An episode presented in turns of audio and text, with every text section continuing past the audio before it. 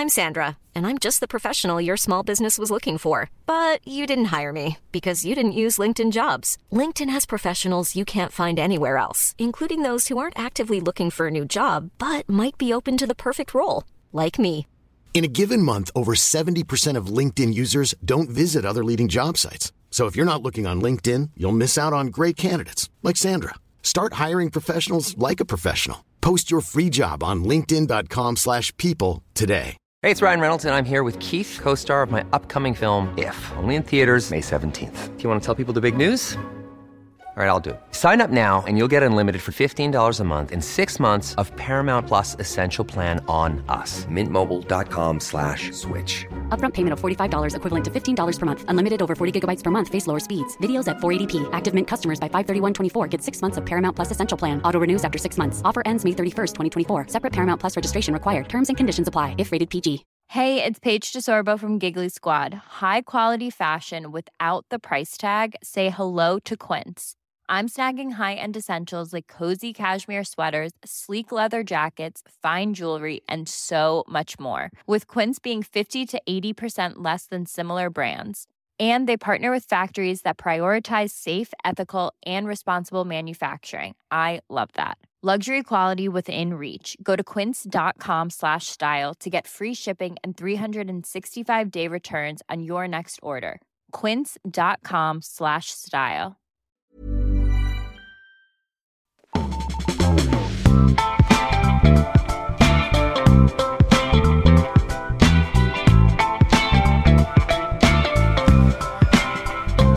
Morgon! Jag God känner mig morgon, god alltid morgon. så klichéartad när jag börjar programmet med god morgon, men det måste man väl kunna göra? Ja men det hade varit så himla konstigt att säga så här Välkommen till den här dagen fast det ni knappt har börjat än. Nej men kör på god morgon Kalle. Man måste inte alltid gå över ån efter vatten Nej. faktiskt. Eh, idag Ina ska jag snacka om Chalmers, den eh, tekniska högskolan. Mm. De eh, förbjuder ju politiska manifestationer nu och det har varit reaktioner på det. Inga manifestationer Nej, mot får man det hoppas. än så länge. Nej, spridda reaktioner, inte samlade i klump. Det ska vi prata om. Sen ska vi också ringa direkt till Island och få en uppdatering om senaste nytt kring magmatunneln som löper under marken där från vår reporter på plats, Theo Kristiansson. Vad ska du prata om? Eh, Jag ska eh, prata om att David Batra ju igår blev annonserad som julvärd Just i det. jul. Eh, kanske ska förklara lite om mina tankar, hur man kom fram till det här valet och lista några av de största skandalerna i julvärds Sveriges historia. Mm, mycket bra. Vi kommer också få eh, ännu mer besök idag. Eh, eller ja, besök, vi ska ringa först, men sen får vi besök av eh, Hampus Dorian som är krimredaktör på GP och eh, han ska snacka om hur polisen ska knäcka Bergsjönätverket. Det är en eh, lång artikel på vår sajt eh, där eh, vi har kollat på det, hur Mm. polisen jobbar för att liksom stävja den här gängverksamheten. Det har ju varit lugnare i Göteborg vad gäller gängvåld och så Ja. jämfört med Stockholm i alla fall. Hur kommer det sig och hur jobbar man?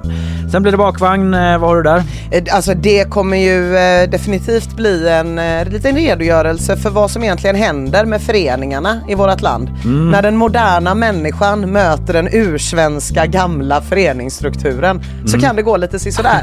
som det har gjort i IFK Göteborgs friidrottsförening. Där, Eh, ja. Så det kommer vi prata om. Yes, jag kommer prata lite om eh, Melodi, eller Eurovisions nya slogan som de har.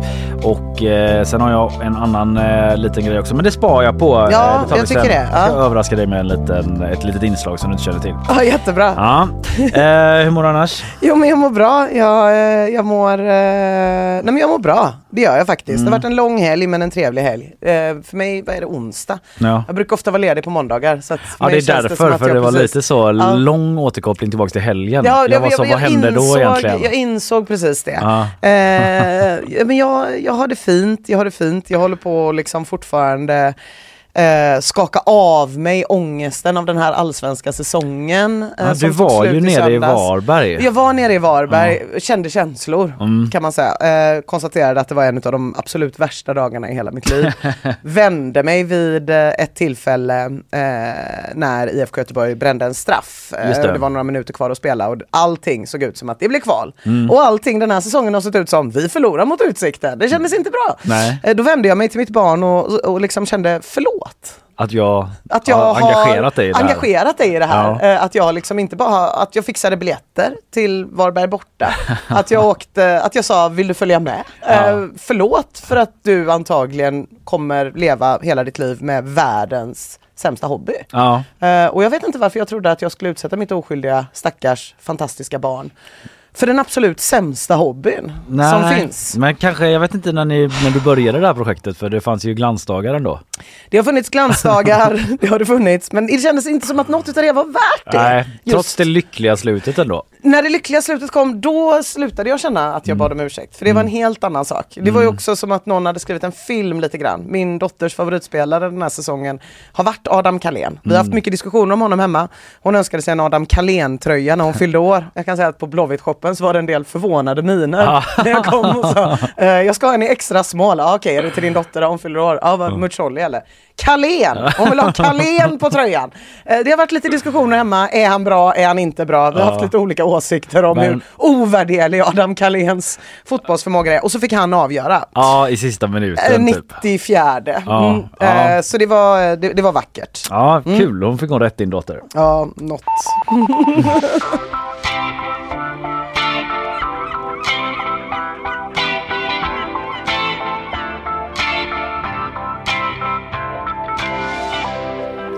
Som sagt eh, då Ina, Chalmers eh, tekniska Mm. Ja. högskola. Den ska Känd bli... för kortegen. Ja, inte minst. eh, Men det är inte bara trams och olika typ så toalettsatir som Nej. de håller på med där utan det är ju liksom eh, avancerade experiment och så vidare. Tekniska saker. Mm. fysik och så vidare. Eh, AI, du vet, you name it. Och, Algoritmer. bara, och nu pratar du inte bara om när de bygger sina kortegevagnar utan även utanför det. Ja, precis, precis. Jag tänker också alltid när jag pratar om Chalmers på det här från Simpsons. Hi, Super Nintendo Chalmers. Det var Ralph som tror att Super Nintendo Chalmers heter Super Nintendo Chalmers. Skitsamma, det är en parentes för Chalmers tekniska högskola innan den ska bli Chalmers opolariserade högskola. Ja. De ska inte byta namn nu men det är ju det att man då infört en regel, nämligen ett förbud mot politiska manifestationer. Eh, Det kom ju som en nyhet igår när Chalmers berättade detta. Så om du liksom tänkt manifestera i någon politisk riktning som helst då så eh, gör inte det tycker Chalmers för det är nämligen förbjudet. På eh, själva skolan. Ja på campusområdet. Campus, ja just det, det är gigantiskt i och för sig. Mm, det är jättestort, det är många lokaler. Det känns som att man är, liksom, det känns alltid lite weird när man helt plötsligt inser att man är på campusområdet. Man trodde man skulle spela typ badminton eller klättra på en Mm. Ja, vägg. Så plötsligt är man på campus. Ja, så kommer någon med en sån hacky sack och liksom I see you, you're walking across the campus. Ja, nej men eh, precis, de skrev eh, i ett uttalande igår Chalmers rektor Martin Nilsson Jacobi och eh, Chalmers studentkårs ordförande Isabella Jarl att med anledning av det oroliga omvärldsläget och det starkt polariserade samhällsklimatet har Chalmers beslutat att inte tillåta politiska manifestationer på campus eller i våra lokaler. Och då får man heller inte affischera ingår i detta Det eh, får, beslut. nej. Det brukar det ju annars, vad jag minns, vara rätt mycket av på högskolor. Affischer som gör reklam, eller vad man ska säga, som uppmanar folk att delta i olika politiska manifestationer. men det var väl precis. 90% av anslagstavlan. Det är ju lite intressant för att just eh, manifestationer och liksom politiska upprop och så är ju någonting som historiskt har skett på universitet. Ja, visst är det så. Mm. olika revolter till och med har ju dragit igång av studenter. Det är ju väldigt liksom, unga engagerade människor som brinner för saker, kanske tänker på de stora frågorna, har principer. Ja, och typ tror att världen kan ändras. Ja, tror att man själv grejer. kan ändra världen och påverka. Precis. Där är ju inte du och jag. Där har vi ju gått vidare. Ja. Och så vidare. Men eh, Chalmers då vill liksom stävja det beteendet på något sätt. Eh, Jag ska ge, en lite mer nyanserad bild här. Eh, Rektorn på Chalmers då, Martin Nilsson Jacobi, eh, han pratar om att det här är för att värna arbetsmiljön och tryggheten för studenter och anställda på Chalmers. Den olyckliga eskaleringen av våldet i Mellanöstern riskerar att leda till en polarisering, säger han. Mm. Parentes, det skeppet har väl seglat en bit. Ja, det känns också som, som att det kanske inte bara är studenterna som tror på deras tro att förändra världen. Nej. Om man tänker att Jakob är så, vi måste göra vårt. Ja, ja men precis, det är ju redan ganska polariserat. Det får man säga. Inte minst i Mellanöstern Mm. men även i Sverige. Men eh, han säger i alla fall vidare, man fattar vad han menar liksom, men att risken för polarisering även på Chalmers då finns och eh, fundamentet för Chalmers är att det ska vara en plats dit man kan komma oavsett etnicitet eller landstillhörighet Ja. och samtidigt känna sig trygg då säger han. Mm. Så därför inga politiska manifestationer. Men som jag sa förut här så har ju det här eh, beskedet eh, mötts av en del reaktioner. Och vi vet ju som sagt att studenter reagerar, engagerar sig. Och eh, det har ju varit aktioner tidigare på universiteten också. Eh, I samband med kriget mellan Israel och Hamas. Jag vet har det. Du minns det här att eh, Palestinagrupperna i Sverige de anordnade ju en så kallad walkout Ah. för dryga två veckor sedan. Okej, ja det har jag nog missat. Ja men det var att man uppmanade personal och studenter att lämna klassrummen då vid Mm. en viss eh, tidpunkt. Bland annat på Chalmers och då var det en som deltog där, en student som sa just det att man ville sätta press på Chalmers att eh, eh, ta ställning i konflikten och till exempel sluta samarbeta med israeliska universitet var en av sakerna man ville driva då.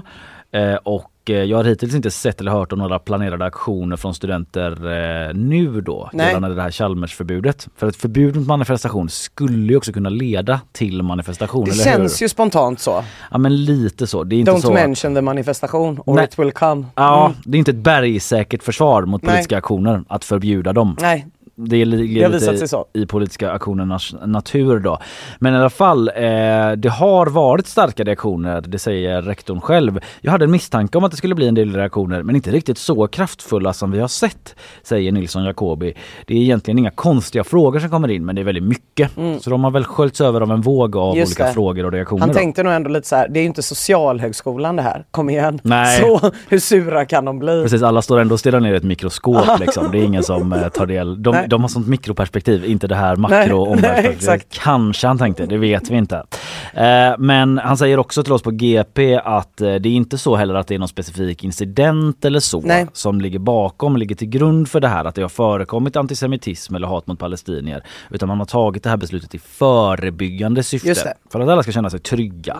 Men nu kanske någon undrar om vi liksom stannar upp för en sekund för att Ja. reflektera då. Eh, vad händer om man bryter mot förbudet? är det första.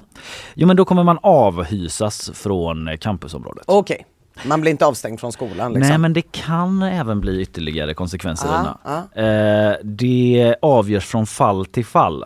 Det går inte att vara svartvit kring detta säger eh, Martin Nilsson Jacobi och eh, att man inte jobbar med någon lagbok då. Nej just det. Utan att man kan avvisas, sen kommer det från fall till fall då avgöras av, jag vet inte vem, om de har någon kommitté eller om det är rektorn själv eller vilka det nu är, om de har någon sån eh, grupp just som det. avgör den typen av disciplinärenden. Eh, men eh, han säger i alla fall att han skulle starkt avråda från att anordna Mm. en manifestation. Så det är ändå lite så. Don't do it. Annars, Ja, du annars. kanske blir avstängd. Ja. Säger han inte men det är, jag bara gissar Ja. vad man skulle kunna ta till. Eh, eller så. Du får inte eh, vara med och bygga den här stora toaletten till i och kortegen om någon ska kika, kika upp er. Stäng hellre av mig säger jag då.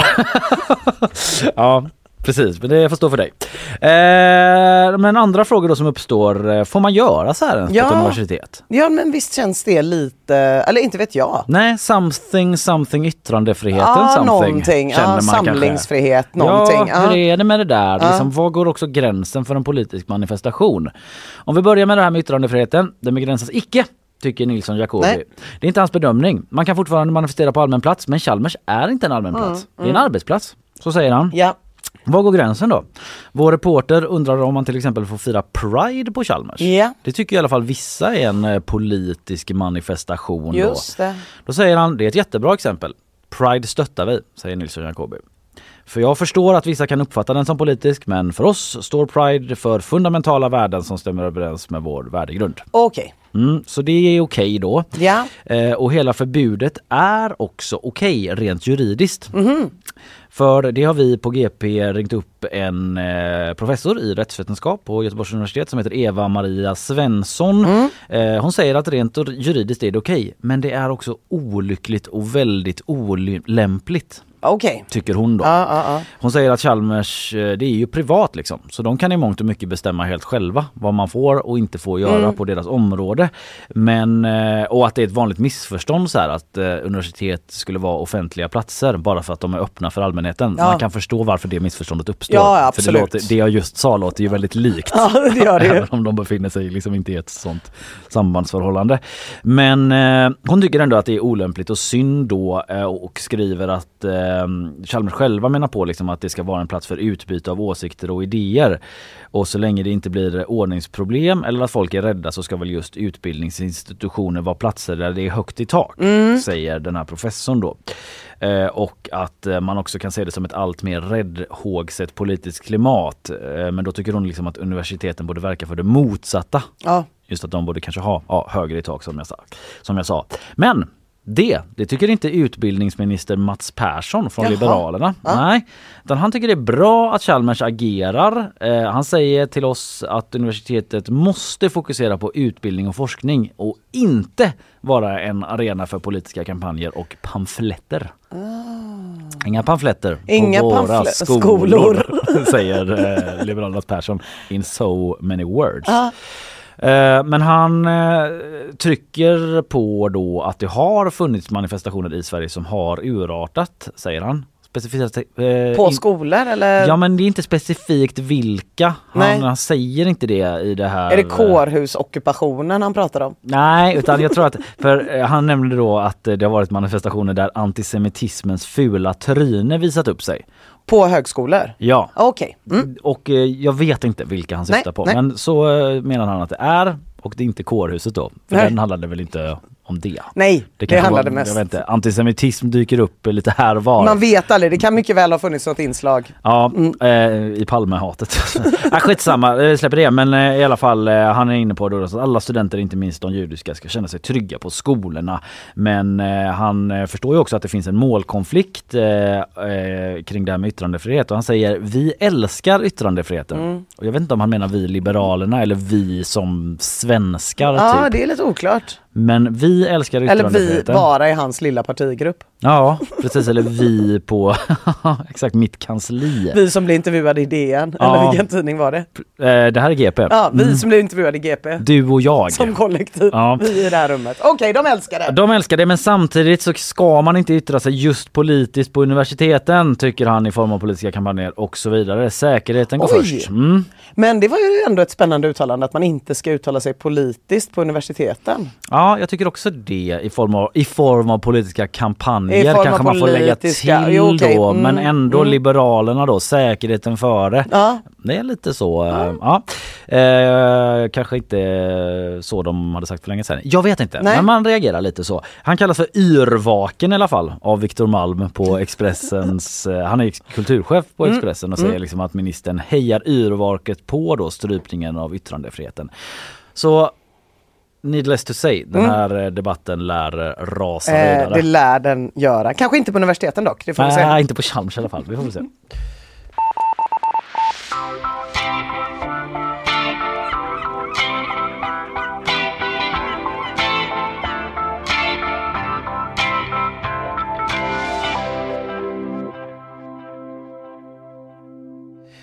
Ina, i måndags så eh, var vi ju på Island i samtalet, inte Ja, i inte fysisk eh, person så.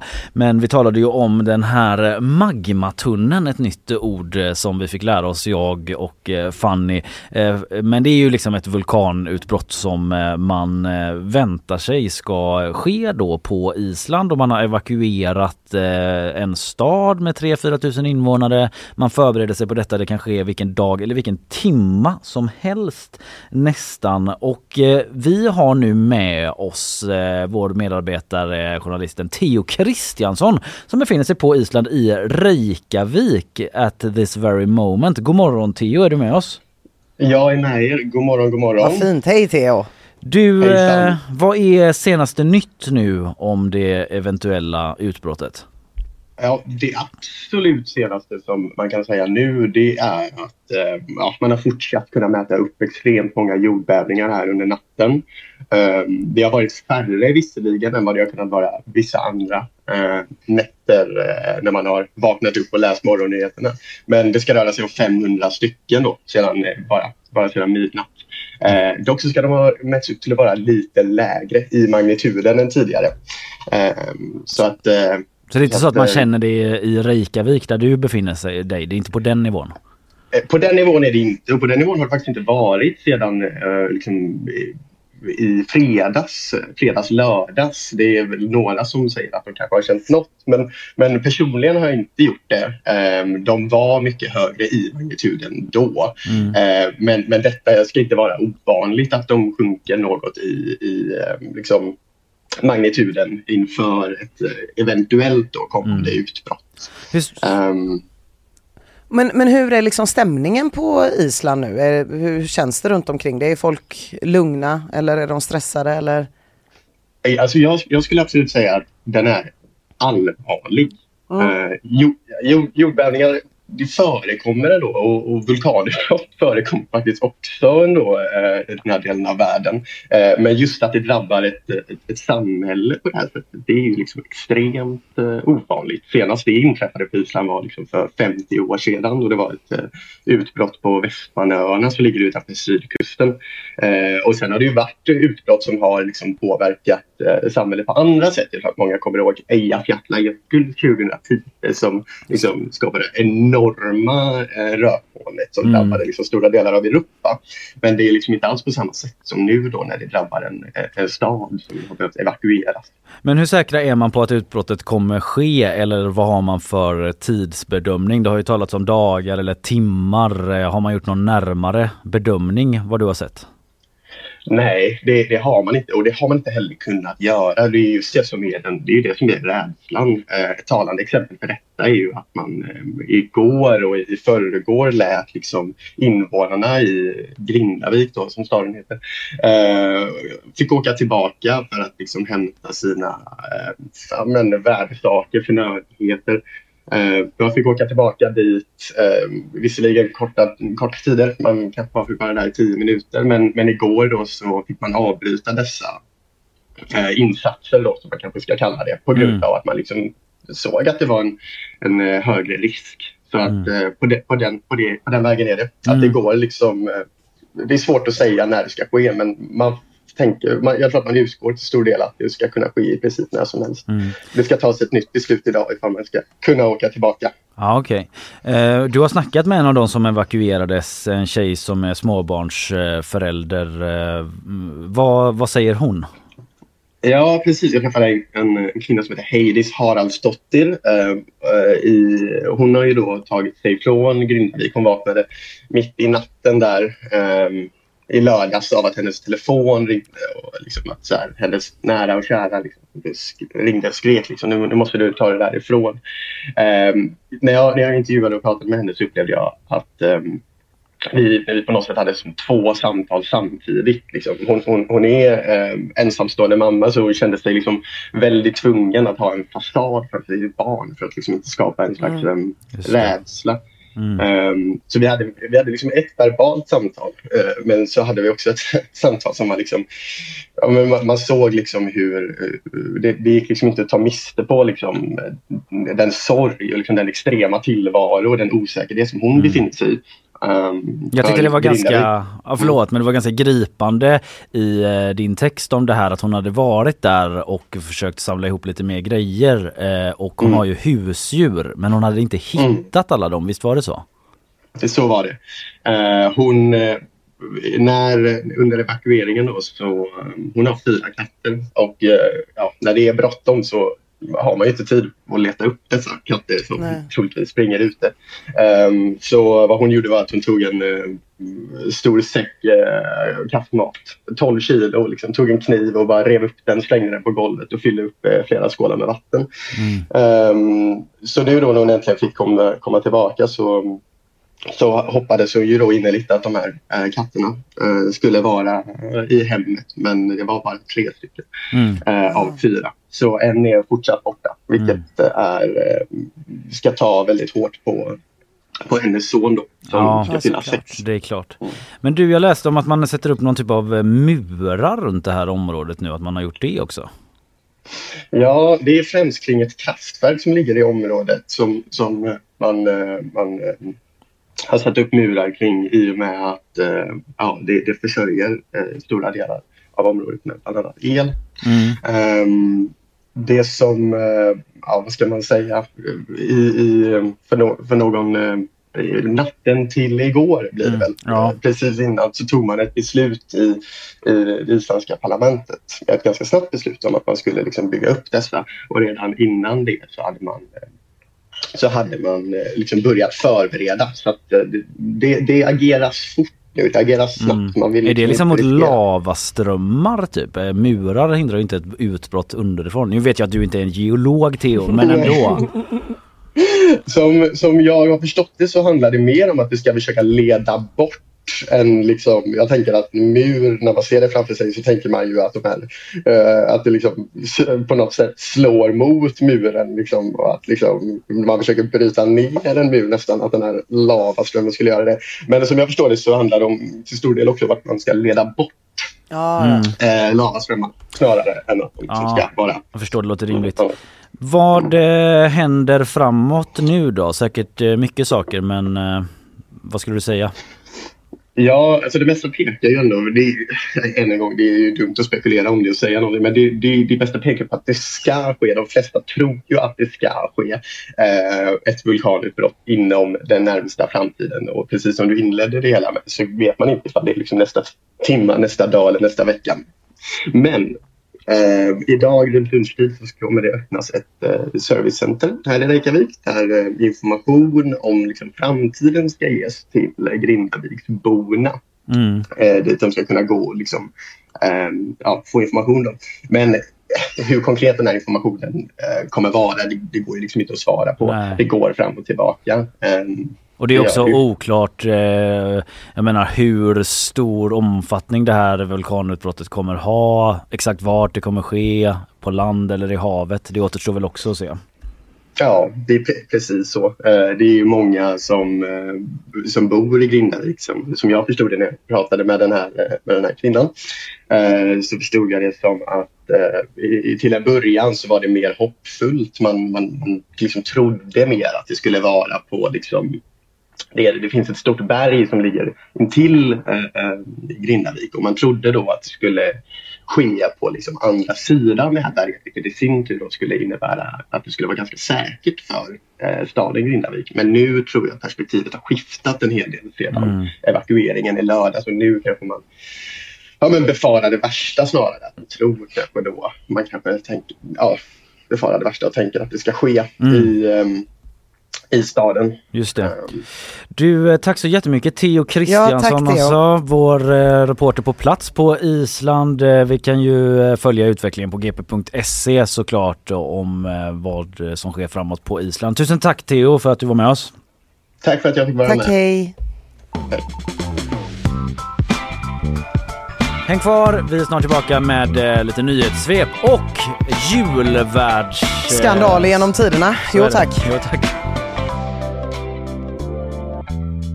Nyhetsshowen eh, onsdag 15 november, Ja. eh, halvvägs till december beroende på när man börjar räkna. Snart börjar julmånaden. Jajamän, eh, men nu börjar ju nyhetssvepet om bara några sekunder för du är här Isabella Persson. Så är det. Idag med. Idag med du, man kan ställa klockan efter dig nästan, nej det kan man inte för att vi har inte så tidsanpassat i den här showen, det diffar lite så gör inte det. Utan ring fröken ur eller hur ni nu eh, bär er åt. Eh, vi skiftar om i ton här och stämning Isabella för nu blir det nyheter från dig, varsågod. Israels militär uppger nu att deras styrkor gått in i Al-Shifa-sjukhuset. Man hade sedan tidigare omringat sjukhuset men har avvaktat med att gå in för att det funnits många civila i byggnaden. Israel uppger nu att man genomför en väldigt precis operation riktad mot ett specifikt område i sjukhuset som kopplas till Hamas. Reuters, som hänvisar till uppgifter från Gazas hälsomyndighet, uppger att israeliska styrkor ska befinna sig i sjukhusets källare och att vapen avfyrats. Under gårdagen fick fler svenskar lämna Gaza. Omkring 85 personer uppges igår ha passerat gränsövergången i Rafah och det innebär att runt 150 svenskar nu lämnat. Dessutom uppger UD att ytterligare 100 svenskar idag kommer att få lämna krigsområdet. Men man säger också att gränspasseringen är mycket komplex och att situationen kan ändras snabbt. En knäckt bärarm låg bakom olyckan på Gröna Lund som skedde i somras där en person dog och nio skadades. Haverikommissionen och åklagare säger till tidningen Ny Teknik att bärarmen först brast på höger sida vilket då ledde till att hjulenheten på samma sida lossnade. Sedan hände samma sak på andra sidan och det orsakade då två tvärnitar på raken.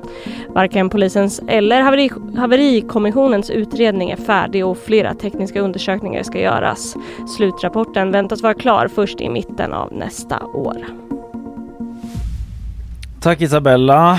Blir ju intressant att följa den här stormningen av eh, Al-Shifa sjukhuset där som du pratade om mm. i eh, Gaza. Oerhört dramatiskt. Ja det är väl lite obekräftade uppgifter. Israel, eller Israel har bekräftat på Twitter att man har gått in, eller på X. Mm. Eh, Medan de här uppgifterna från eh, att vapen avfyrats kommer från Gazas hälsomyndighet. Mm. Så det finns liksom inga bekräftade uppgifter ja, från oberoende parter. Det har vi lärt oss nu. Mm. Det är svårt att verifiera dessa uppgifter som ja. kommer från olika stridande parter. Då. Ja. Eh, Isabella, du är tillbaka lite senare. Så är det. Nu eh, går vi vidare.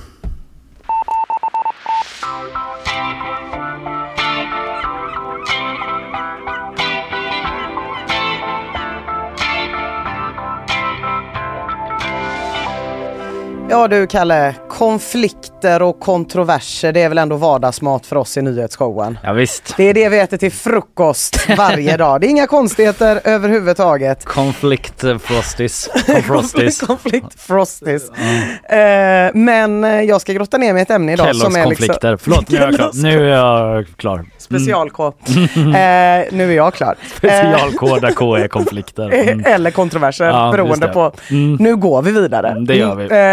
Det finns ändå få saker som är så otroligt kontroversiella och kan skapa så jävla mycket upprör, uh, upprördhet som mm. det ämnet jag ska prata om nu. Nämligen valet av SVTs julvärd. Ja, herregud. Det blir ju värre och värre för varje år det känns det som. Värre och värre och värre. Ja, nej, men det blir verkligen det. Igår då, halv tio, mm. så morgonen, så offentliggjordes SVT, eh, offentliggjorde SVT årets julvärd. Väldigt mycket hysch var det innan, väldigt mycket från SVTs sida och liksom alla satt ju där med sina förutfattade meningar och förväntningar och gissningar. Kanske färdiga rasande Twitterinlägg i utkorgen redo att avfyras när som helst. Mm. Själv var jag helt 100% på att det skulle bli Lale. Helt mm, säker var jag på Vad grundade du det på då? Jag grundade det på att Eh, det var en bild på en person som hade en väldigt markerad page ah, på ja, SVTs. Ja. ja, jag eh, såg den. Eh, så tänkte jag, ja det måste vara det, tänkte jag. Och sen så upplevde jag att jag hade liksom fått en liten fråga om jag skulle kunna tänka mig att uttala mig mm. om vem det skulle vara från media. Ah. Fick jag en sån fråga. Ja, du fick det? Ja, ah. precis. Mm. Så här, vem tror du? Eller så här, vill du kommentera när det är offentliggjort? Och då var jag så här, nej det vill jag inte. Men, men då tänkte jag ändå, varför vill de att jag ska kommentera? Ah då tänkte jag, aha, en göteborgare. Ja. Eh, för det är ju jag ja, också. Att så det skulle vara en göteborgare som precis, blev Precis, mm. varför skulle man annars vilja haka upp en intervju på, på mig? Ja, det, Lale då ja. Mm. men då tänkte jag, mm. Lale är ju ändå göteborgare. Det var så långt jag tänkte, men så blev det ju inte. Mm. Utan det blev ju ståuppkomikern och tv-personligheten David, ba David Batra. Ja. Eh, så då kanske det var för att jag också är ståuppkomiker som jag fick frågan om att uttala mig. Jag har mm. ingen aning. Men det är ju inte så jävla konstigt att det här, det är inte bara jag som snackar och gissar, utan det gör ju det. Och det suras kring julvärdsvalet. Och det är faktiskt inte så jävla konstigt för det är ändå den personen som har hand om liksom de allra viktigaste tv-timmarna på hela året. Mm. Och vilka vilken person man väljer, det säger ju liksom någonting om vilka vi är och vilken tidsanda vi lever i just precis nu. Det var ju ingen slump att mitt under liksom eh, coronaepidemin 2020 när vi var som allra mest isolerade, då blev det ju liksom den folkkära dialektmysfarbrorn Lars Lerin Ja, som skulle lägga det. sig som en varm filt kring våra hjärtan.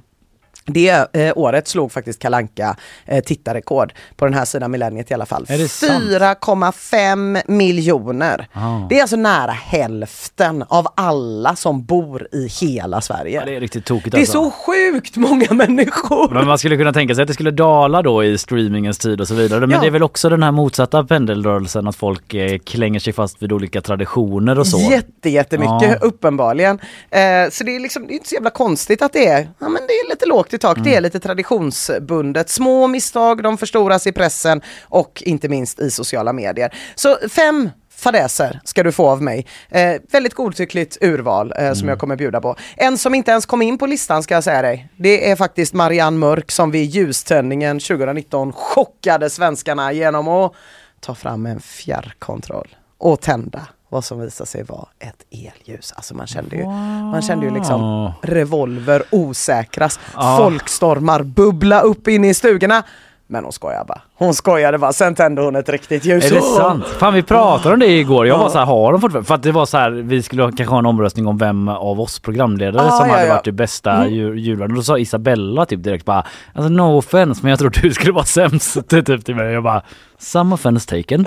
men, men då undrade jag om de fortfarande hade tändstickor eller om de gått över. Och, Mm. Det och då de, sa har de. Linnea att det är lite som budgetpromenaden. Att så här, det beror lite på. Vissa vill vara lite fräsiga och ha Ah. USB-stickor och andra kör den gamla luntan. Just det. Men att, eh, Nej ja. det är ett riktigt ljus men, eh, men Marianne Mörk skojade ju ändå lite med oss. Mm. Lite för vågat skulle jag vilja säga eh, i de här sammanhangen. För kaffen sattes i vrångstrupen innan hon då tog fram en vanlig tändsticka Ja, och liksom ja. visade att nej nej, mig kan ni lita på. Jag hade velat ha en sån klickartändare, Mm. en sån lång för att minimera risken för fadäs. Du hade mycket väl kunnat få piss för det, Ja, tror det jag, tror jag Kalle. Jag Folkstormen blev inställd den gången, men de laddar nog för ifall du blir ljudvärd.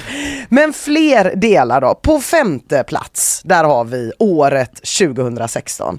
SVT har presskonferens, de ska presentera årets julvärd. Ut kommer Sanna Nielsen. Ja, det är väl inget att bli upprörd över. Det är väl en alldeles perfekt julvärd? Mm. Nej, nej, nej, nej, nej. Sanna Nielsen bär på presskonferensen röda läppar Ja. och inte minst en tröja med bara axlar. Ja, det här minns Det jag. här minns du? Men det var ju också för, ja det var mycket skämt om vad hon såg ut som Ja, det var det. också. Mm. Det var lite så circums... Eller minns jag rätt? Nej, ja, jag men vågar det- inte säga det. nej, nej, Dare I say Nej, it? nej, jag kan säga att eh, jag tyckte det var ganska spännande sa, eh, när jag gick tillbaka och tittade på de här artiklarna som skrevs eh, Ja. om den här händelsen.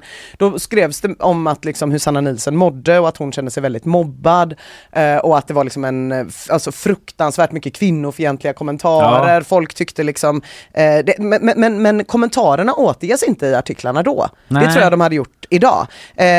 Jag hittade att någon hade skrivit på Facebook, "Tänk, du kan väl verkligen inte vara klädd sådär på julafton, men jag misstänker att det var mycket mindre snälla kommentarer som spreds. Ja. De står i alla fall inte med i artiklarna. Nej. Men det anspelar väl lite på att hon visade lite för mycket hud och i Ja. kombination med röda läppar ansågs detta och nu sticker ut hakan var lite slampigt. Ja. Det var väl det vissa där ute i stugorna tänkte. Och det är väl mobbigt om något. Det är väl mobbigt om, liksom något och tycka att, om, man, om man tycker att röda läppar och pyttelite axel gör att man känner Mm. att julstämningen är förstörd. Då har man en skär, skör jävla julstämning. Vad är det här för sharia? ja precis, det kan liksom, man fråga sig. klimat. Ja. Fjärde plats då, och det är ett år, jag har inte lyckats hitta vilket och jag har fan letat länge, men då råkade Arne Weise säga Piff och Paff när han skulle presentera Ja. Piff och Puff. Skandal. Det låter harmlöst för vissa, det kan det göra, men det här är ju så länge sedan i alla fall att folk fortfarande tänkte på porrtidningarna Piff och Paff och Aha. Raff som också fanns när man till. hörde det. Jo, eh, Piff och Paff och Raff var Mm. typ de tre stora porrtidningarna som väldigt många hade associationer till. Så när Och då, då får man associationen att Arne Weise läser porrtidningar. ja, när han kanske. sitter och säger Mm. Piff och Paff, då tänker ju folk porr, inte som att, jul. som att eh, David Batra hade sagt så här piff och Pornhub idag. Ja exakt, exakt som att han hade sagt Piff och Pornhub idag. Ja. Exakt så, jättekonstig stämning Mm. ute i stugorna.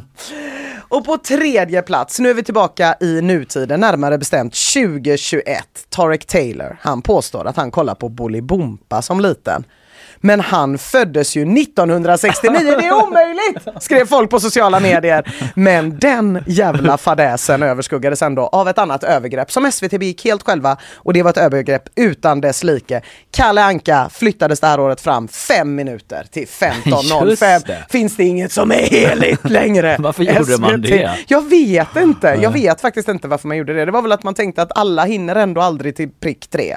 Vi, eller något, inte vet jag. Inte vet jag. Vad konstigt Tarek Taylor ljög om det där med Bolibompa Det var också. ju konstigt ja, och att folk blev liksom svinsura. Men jag undrade ändå den första som drog ihop, eh, drog ihop de två slutsatserna. Mm. Som liksom sitter där med familjen och bara Vänta lite Så nu. bara vi ut i garaget och göra en sån trådkarta som den memen från Always Sunny. Ja. Exakt så. Ja, du märker ju att det blir värre och värre saker, eller hur? Vi Mm. närmar oss första platsen, men allra först har vi på andra plats och då är året 2017 och jag vet att det är väldigt många som liksom känner så här, okej du säger året 2017, du behöver inte säga något mer för jag vet precis vad som kommer nu, men jag ska ändå förklara. Först och främst så var det ju Lotta Lundgren och Erik Haag Ja, den sjuka grejen. som var julvärdar. Mm. En duo. Och det har gjorts för men inte med ett riktigt par som ska stå där och skryta med sin nyfunna tvåsamhet. Mm. På det som för väldigt många är årets kanske ensammaste dag. Men det som gjorde folk riktigt förbannade, det var ju att det inte sändes live. Nej, det var det också. För inspelat. Varför då? För att de är lyckliga. Nej jag vet faktiskt inte, jag vet inte varför de De förinspelade. har, du, precis, de har en sån lycklig familj, Lotta Lundgren och Erik så de skulle ju sitta hemma och fira med dem. Ja De men precis, det. Ja, precis. ja. Jag, tror, jag tror nog att, eh, jag, jag gissar bara nu, Mm. att eh, Erik eh, Haag och Lotta Lundgren har den typen av clout, eh, särskilt kanske 2017 eller fortfarande, inte vet jag, Mm. att de kan säga när SVT säger vi tänkte göra den här grejen, så bara absolut om vi kan få förinspela så kan vi tänka oss att göra det. Så är det kanske. Mm. De kan göra vad fan de vill. Exakt, och det här gillar ju inte alla förstått, förstås. Petra Mede, julvärd 2013, säger det är synd. Ingvar Oldsberg, julvärd 2016, säger det är horribelt. Men argast av dem alla, det blev Arne Weise. Han säger fy fan. Det är så jävla viktigt att man sitter där, så som jag gjorde i 30 års tid. Ja. Man kan inte sitta hemma och njuta av sig själv? Frågetecken. Jag blir upprörd. Med sina piff och paff och Pornhub så vad det nu heter nu för tiden och njuta av det. Det ska vara live. Det ska vara live. Jag blir upprörd när jag hör det här. Det är åt helvete. Jag kan förstå honom. Ja. Hur många jular han har offrat. Eller hur? Man fattar ju det, han har investerat. Och vet du vad han gjorde då? Han blev så jävla arg att han tände ett eget jävla ljus i TV3 1458. Va? Det här kommer inte jag ens ihåg. Nej, det blev inte så mycket. En liten sjuk detalj var att det klippet också var förinspelat. Nej, jo, Arne! Ja, Du föll ja. på målsnöret. Ja. Ja. Okej. Eh, Men då kommer vi till första platsen. Julvärdsvalet som gjorde att folk eh, blev så jävla arga att på riktigt tusentals hatmejl skrevs och skickades med eftertryck. Alltså SVT har sällan blivit så nersölat av hatmejl. Och då är det ju 2015 Gina Dirawi. Jaha. Ja. Det, alltså det, det, man minns inte riktigt nu, för att det kommer sådana här skandaler varje år, men den står verkligen ut. Och det var ju egentligen inte ett jättekonstigt val, för hon var ju tvåfaldig programledare för Grammisgalan. Mm. Hon hade ledit Musikhjälpen tre gånger, hon var vinnare av årets kvinnliga programledare på Kristallengalan två år i rad och hon hade redan eh, sommarpratat. Ja. Men det liksom, det var så jävla, det var, jag vet inte om det var någonting med 2015 eller någonting med hur Gina Dirawi, men det var som att människor kände nu är det svenska besudlat en gång för alla. Men är det liksom rasism då? Ja, det är det väl som är- verkligen. Mm. Eh, snart är det väl förbjudet att äta julskinka också, var Ah, kommentarer som okej. lyft, eh, lyftes. Och SVT har förklarat krig mot det kristna Sverige. Eh, Gina Dirawi eh, blev så jävla matt av det här att hon sa efteråt att hon har fan slutat fira jul efter det här. För hon orkade. Tragiskt. Ja, nej, men verkligen. Drog väl sig också lite tillbaka från strålning. Ja, ja, ja. Nej, men det var, på det var verkligen en tsunami utan Ja. dess like. Nej, det är bedrövligt. Det är det. Så hur man än väljer så kan det så himla lätt bli fel. Det är så jävla känsligt det här. Det- Man ska liksom respektera traditionerna såklart. Men valet ska också återspegla Sverige som det ser ut nu och inte som det såg ut liksom 1959 när det första programmet sändes. Det är ju den övervägningen SVT behöver sitta med. Och då måste jag ju säga att det inte är så jävla konstigt att valet i år, i denna polariserade tid, föll på David Batra. Han har en svensk mamma, han har en invandrad indisk pappa, men han är ändå så himla himla, himla svensk. Han är så svensk att han har gett ut flera böcker om arga tvättstugelappar Ja. och roliga Blocket-annonser. Han är så svensk att en hel programserie, Världens sämsta indier, bygger på hur himla svensk han är och hur tokigt det blir när han åker till Indien. Han är så svensk att han har gett ut en skiva med störiga ljud som man kan spela upp för sina störiga grannar istället för att be dem sluta vara störiga. Han är så här jävla svensk. Jag var där nu i julas i Bombay och du vet man vill smälta in. Jag går liksom på grönsaksmarknaden Tony och pratar låtsas-hindi. Vet, går runt där mellan stånden och bara... "Mätte, mätte, katte, lätte, mätte." Han är så svensk att han är gift med en före detta svensk partiledare. Det går inte att vara mer svensk än vad David Batra är. Han är så jävla svensk att när Tove Nordström och Marcus Berggren satt i tv-soffan och spekulerade i hur Batras julvärdskap skulle vara, då gissade de på traditionellt, mysigt och tryggt. Ja. Men kanske med ett och annat prutt-trick. Och det är nog fan ingen dålig gissning. Jag antar eh, att det är så SVT resonerade med det här valet också. David Batra, han sa också under presskonferensen att han hade dratt fram Arne Weises gamla fåtölj. Och det bådar ju väldigt gott. Vi får se om det blir några prutt-trick. Om det blir det så tror jag inte det kommer leda till någon tittarstorm. Men vi kan vara jävligt säkra på att David Batra, han kommer inte visa för mycket axlar. Han kommer inte förväxla Disney-figurer med porrtidningar. Och han kommer fan inte inte var förinspelad.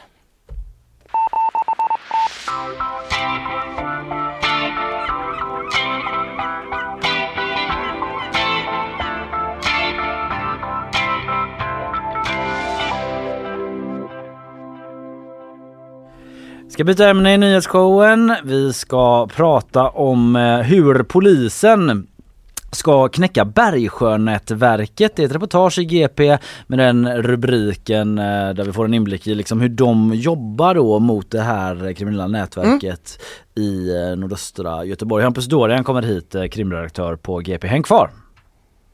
Nyhetsshowen, eh, vi snackar november den 15. Ina Lundström, Kalle Berg sitter här idag och eh, nu ska vi snacka då om hur polisen ska knäcka Bergsjönätverket. Eh, ett reportage finns på gp.se med den rubriken där vi får en inblick då i hur polisen i nordöstra Göteborg jobbar för att motarbeta gängen och hur man gjort det specifikt i kampen mot det här Bergsjönätverket då. Och med oss för att snacka om det så har vi GPs krimredaktör Hampus Hampus Dorian. Välkommen, god morgon Hampus. Tack så mycket, god morgon. Hej! Du, eh, vilka är Bergsjönätverket?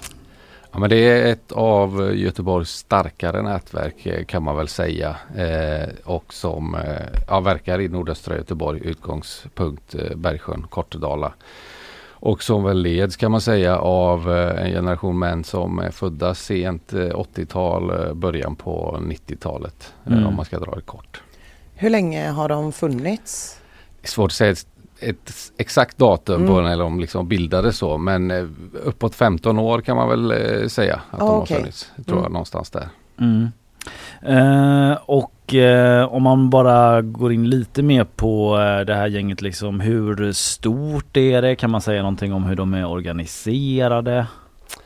Ja, eh, det kan man väl göra. Alltså, om man går tillbaka då till begynnelsen så har det beskrivits som ett ganska eh, toppstyrt gäng liksom med en stark hierarki eh, och eh, där det var framförallt två bröder som styrde tillsammans med en livvakt. Eh, sen för tio år sedan så skedde det vad som av inblandade har kallats en statskupp i Bergsjönätverket där en, en generation yngre män som då väl var 20-25 eh, störtade den dåvarande ledningen med, med våld helt enkelt. Mm. Eh, och eh, sen, sen, sen skedde det hämndåd däremellan och sådär vilket mynnade ut i det som kallas Bergsjörättegången som väl var en av eh, Sveriges största då eh, gängrättegångar. Sen har det varit många därefter men det var väl 14 personer tror jag som dömdes då på de olika sidorna.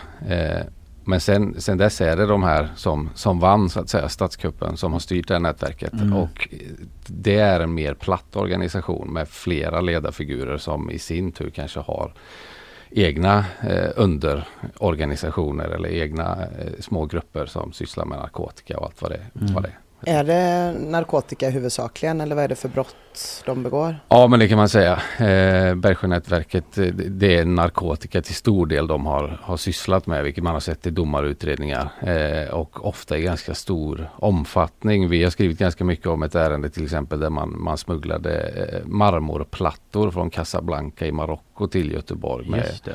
med 1,2 ton cannabis tror jag. Där är ju en av de ledande i Bergsjönätverket. Eh, fick ganska många år i fängelse. Eh, sen eh, ni kanske också minns eh, den så kallade kokainlasten vid Styrsö där det kom ett stort Ja, där det bara brasilianskt flöt i land. Det var ganska nyligen. precis. Det eh, flöt i land och det visade ju sig vara ett, ett brasilianskt eh, fraktfartyg, Donosa tror jag det hette, som hade stannat till utanför Styrsö mitt i natten och så åkte man ut med små, en liten motorbåt helt enkelt och lastade över ja, uppåt 400 kilo kokain. Eh, sen ska jag säga att det är liksom inte Bergsjönätverket som, som eh, själva har styrt de här stora leveranserna men det har funnits individer i Bergsjönätverket eh, inblandade i båda de här ärendena och Mm. en massa andra narkotikabrott också såklart. Eh, Jag förstår det som att de också nosar lite på det här med välfärdsbrott och så. Eh, vi behöver inte liksom gå in på det i detalj men typ eh, vad handlar det om? För ibland kan man ju liksom få för sig att de typ har öppnat en vårdcentral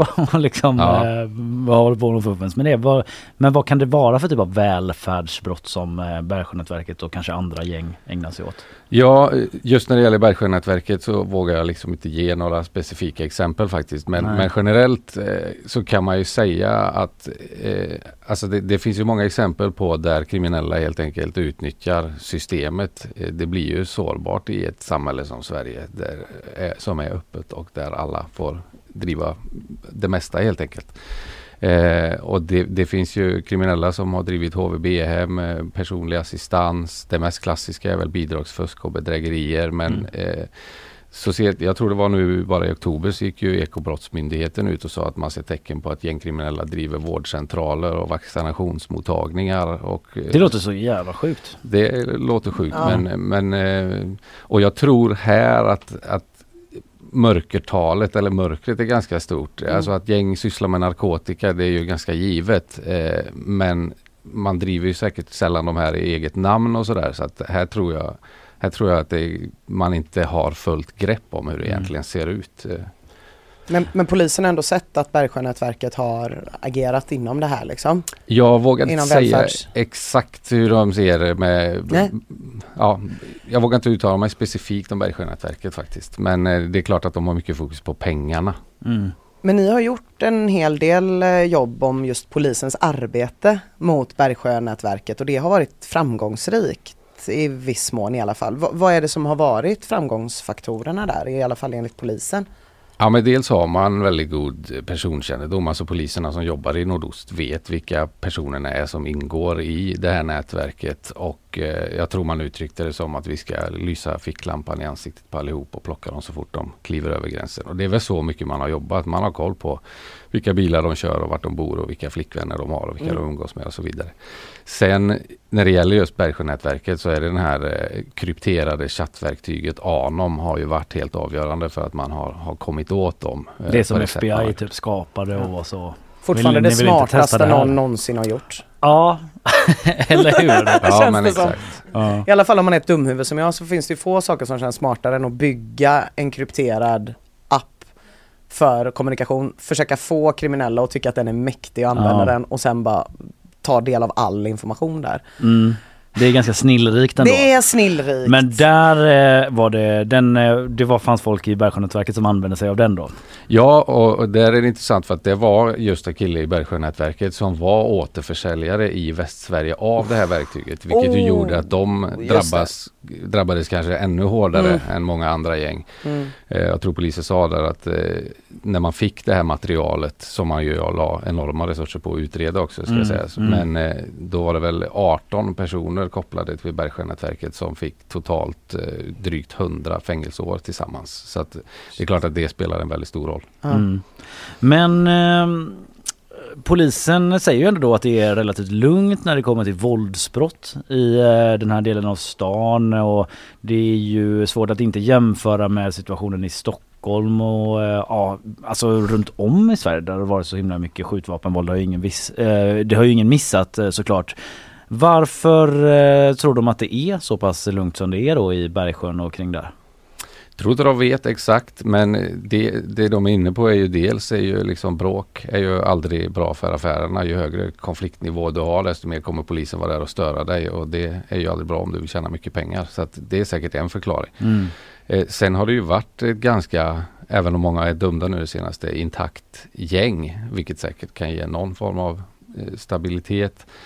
Inte Eh, de här maktkamperna? I, Nej, tittar man på till exempel Biskopsgården som har varit en utmärkande här. Där har ju liksom eh, på båda sidorna har det ju skett någon form av generationsväxling. Liksom. Mm. Eh, det är ju andra personer som, som verkar där i hög grad. Eh, men eh, ja, det, det finns säkert många förklaringar. Sen ska man väl inte glömma här att vi hade ju en 20-åring som blev eh, mördad i Bergsjön så sent som Mm. i september. Eh, och där, eh, en av de misstänkta där har ju kopplingar till just Bergsjönätverket. Eh, sen ska man säga att det är varken någon som är åtalad eller dömd och det är också väldigt oklart vad det där handlar om. Det behöver inte alls ha med gängkriminalitet att göra men eh, ja, eh, bara som ett exempel på att det sker grova våldsbrott. Ja, och där. även när det inte sker våldsbrott så sker det ju andra jätteallvarliga brott eh, eh, som kanske, ja, ja men precis som pågår hela tiden då med liksom någon sorts n- normal intensiv eh, karaktär. Ja, och sen, sen kan man ju också tillägga att Bergsjönätverket är ju verkligen inte ensamma i den här delen av stan. Utan det finns ju flera eh, tongivande gäng eh, i Mm. nordöstra Göteborg. Men när polisen tittar framåt då med tanke på eh, situationen i eh, övriga Sverige med, eh, man pratar om en kanske så kulturförskjutning i hur lätt eh, vindigt man tar till våld och så. Är de oroliga för utvecklingen framåt eller hur ser de på framtiden i området? Jag tror nog alla, alla rättsvårdande myndigheter om man säger så i Sverige med, med tanke på vad vi ser är, är oroliga såklart. Mm. Eh, där man ju har börjat gå på anhöriga och sånt framförallt i Stockholm. Men sen så tror jag också att man ska inte glömma att den här konflikten i Stockholm är väldigt stor del av både skjutdåden och sprängdåden som har skett där. Eh, är ju direkt kopplade till Foxtrot-nätverket, Mm. alltså Kurdiska rävens nätverk Mm. och, och eh, de interna konflikterna där. Så att det är ju inte så att man har sett liksom en explosionsartad ökning av grovt våld över hela Stockholm utan det är ju väldigt centrerat Mm. till eh, personer och ett visst nätverk just nu. Eh, Just det. men det är klart att det påverkar ju även övriga gäng och kriminaliteten i stort såklart. När någon börjar så brukar ju andra hänga på liksom. Det, det får ju såklart, det Mm. blir ringa på vattnet. Mm. I eh, reportaget så ställs ju frågan liksom hur polisen ska knäcka Bergsjönätverket. Mm. Hur, hur, hur ska de göra det? Ja, fråga polisen eller på säga. Men, men, nej, men det är väl de här sakerna vi har varit inne på. Eh, Mm. jag tror poli, min bild av polisen i Göteborg, inte bara i nordost egentligen, är att man har ett ganska långsiktigt eh, strategiskt tänk där, där det handlar om att ha god eh, personkännedom. Eh, man punktmarkerar de som finns i de här nätverken. Eh, och till skillnad från Stockholm så är de ju inte riktigt lika många i Göteborg. Så att, vilket gör att även poliser i yttre tjänst kan ha koll på alla de här. Är att man rakt av följer efter dem då? Punktmarkering eller vad betyder Ja men det? eh, när du ser en person som kommer i en viss bil så kanske du stannar honom och kollar vad han har i bilen och så vidare. Och så fort det sker ett våldsdåd så vet du vilka tio fiender som finns och du åker hem och gör en husrannsakan hos Mm. dem. Ser om det finns något på någon. Eh, alltså, man kan göra snabba insatser och det tror jag också har varit framgångsrikt i Göteborg med att det inte har blivit några våldsspiraler. För när det har skett ett våldsdåd och det har funnits risk för någon slags spiral så har man ju utom nu det sista som hände men annars har man ju väldigt fort gripit folk och det är svårt att hämnas när du sitter inlåst. Liksom. Mm. Ja för man eh, tänker ju på den här skottlossningen som var inne på Pressbyrån nu då Ja. häromveckan. Där eh, verkar det ju som att det finns eh, att det är den här konflikten i Biskopsgården i bakgrunden på något sätt även om det inte är helt utrett då liksom men eh, ja där eh, arbetar man på samma sätt eh, i andra stadsdelar då också liksom att man är snabbt ute hos olika men det- misstänkta. Det skulle jag säga att man gör. Eh, och sen, ni var inne på välfärdsbrott och så. Sen, det är ju ett nationellt fokus som polisen har nu, att man ska slå mot pengarna. Eh, Mm. vi hade ett jobb eh, med, där vi var och hälsade på Kronofogdens lager eh, Ja vi snackade om det här. Mm. för några dagar sedan. De säljer som aldrig förr där. Ja men precis. Tidigare drog man in, det handlar ju om att man helt enkelt utmäter från skuldsatta kriminella och tidigare så, så, så beslagtog man bilar, smycken, kläder, allt möjligt, auktionera ut det. Då fick man in 7 miljoner per år. Nu drar man in nästan lika mycket varje månad. Mm. Eh, jävlar, det säger något om hur man har växlat upp det. Mm, mm. Mm. Om man ska dra lite krimkuriosa så, så Kring just det här med kuriosa att- ska man väl alltid dra? Ja, och just det här med att slå mot pengarna, det Mm. är ju typ ett hundra år gammalt koncept egentligen. Mm. Eh, den kanske mest ökända gangsterbossen någonsin, Al Capone. Eh, man fick ju aldrig honom på några sprängdåd, några mord, ingenting. Utan det var ju just skattebrott man sydde in honom på till Mm. slut. Så Mm. det är ju en beprövad taktik man kör egentligen. Uppenbarligen mer krimkuriosa men också hårda reportage och nyheter hittar man ju på gp.se där ni jobbar på du och kollegorna Hampus, visst är det så? Det gör vi. Du, eh, tusen tack för att du eh, kom hit idag. Tack ska du ha.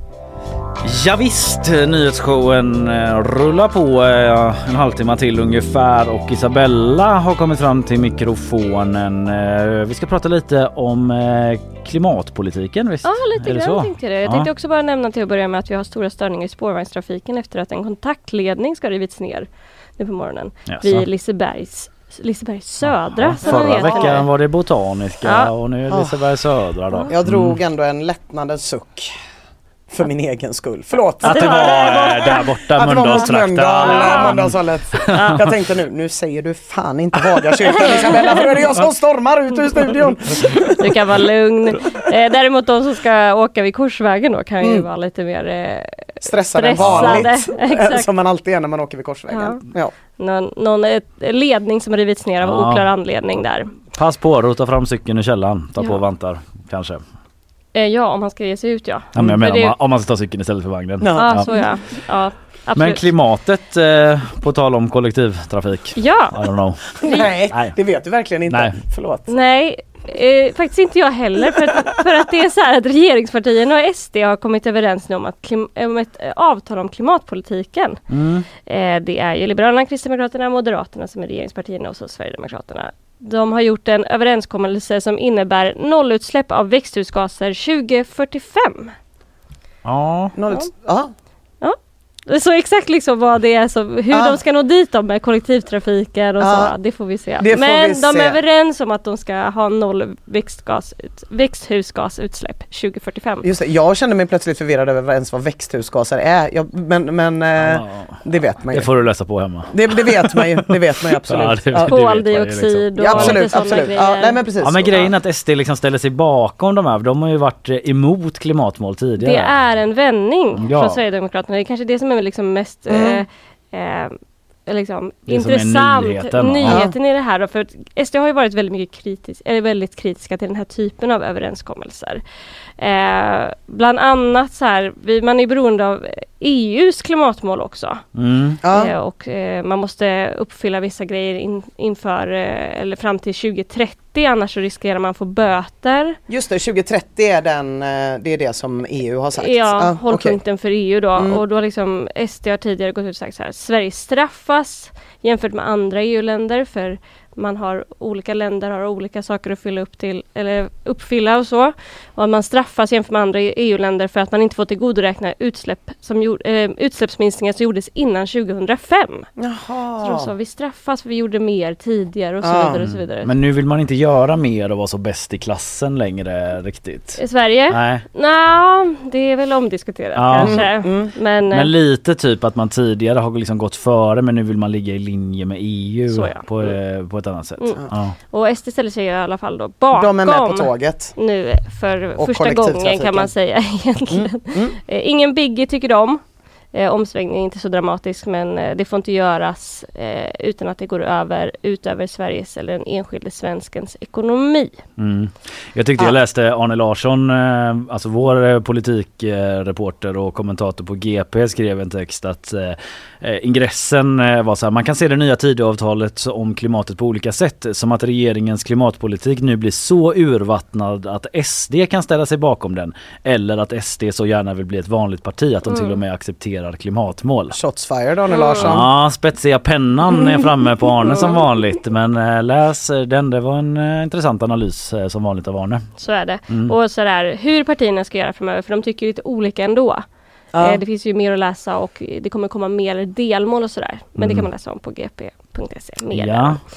Eh, kanske att de kommer sätta upp mer specifika mål kring flyget. Ja, Det vet man det inte. är en klimatbov. Ja. Eh, det vet det får vi se helt enkelt. Men jag Ja, tänkte i alla fall prata lite om eh, flyglinjer från Landvetter. För nu lämnar vi klimatnyheter. Nu tar vi oss över till flyglinjer.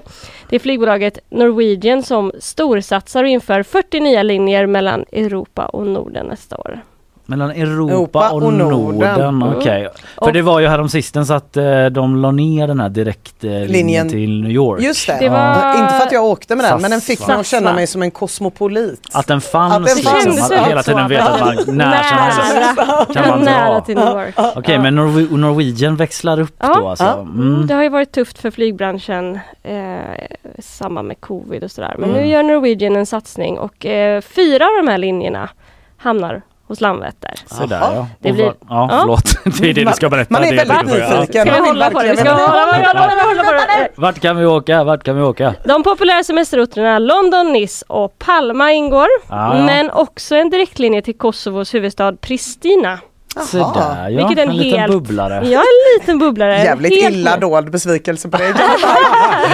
Ja, försiktigt nyfiken ändå. Ja, jag har inte varit i Kosovo. Nej inte jag heller. Nej, Nu blir det kanske lite enklare då Aha. med direktlinje. Äntligen får jag chansen. Ja, en helt ny linje i alla fall vad var flygplatsen. det? London som det redan finns typ Ja. tusen Ja. ifrån. Palma. Palma Det som det känns det som att det också. också finns. Och vad var det tredje? Nice. Nice. Och sen tröstpriset som skulle få Kalle på bättre humör var Pristina. Ja. Men du ska ju inte åka någonstans ändå Kalle. Nej nej jag blir kvar. Jag blir kvar här. Jag kan väl, eh, man kan ju tågluffa och sådär också. Det kan man göra ja. också. Ja, Och ja. Det finns ju andra flygbolag, andra linjer. Ni vet, Absolut. ni vet. Mm, Ja, vi får se hur det går för dem om det blir något sånt vulkanchall som ställer till hela skiten på Island nu det. för dem. Det är väl eh, kanske inte så troligt att det blir den öja fjättna jökull grejen igen men Jättebra Svart uttalat. åskmoln. Ja, Pristina alltså. Tack för det Isabella. Tack. Vi eh, får se hur många som tar sig dit.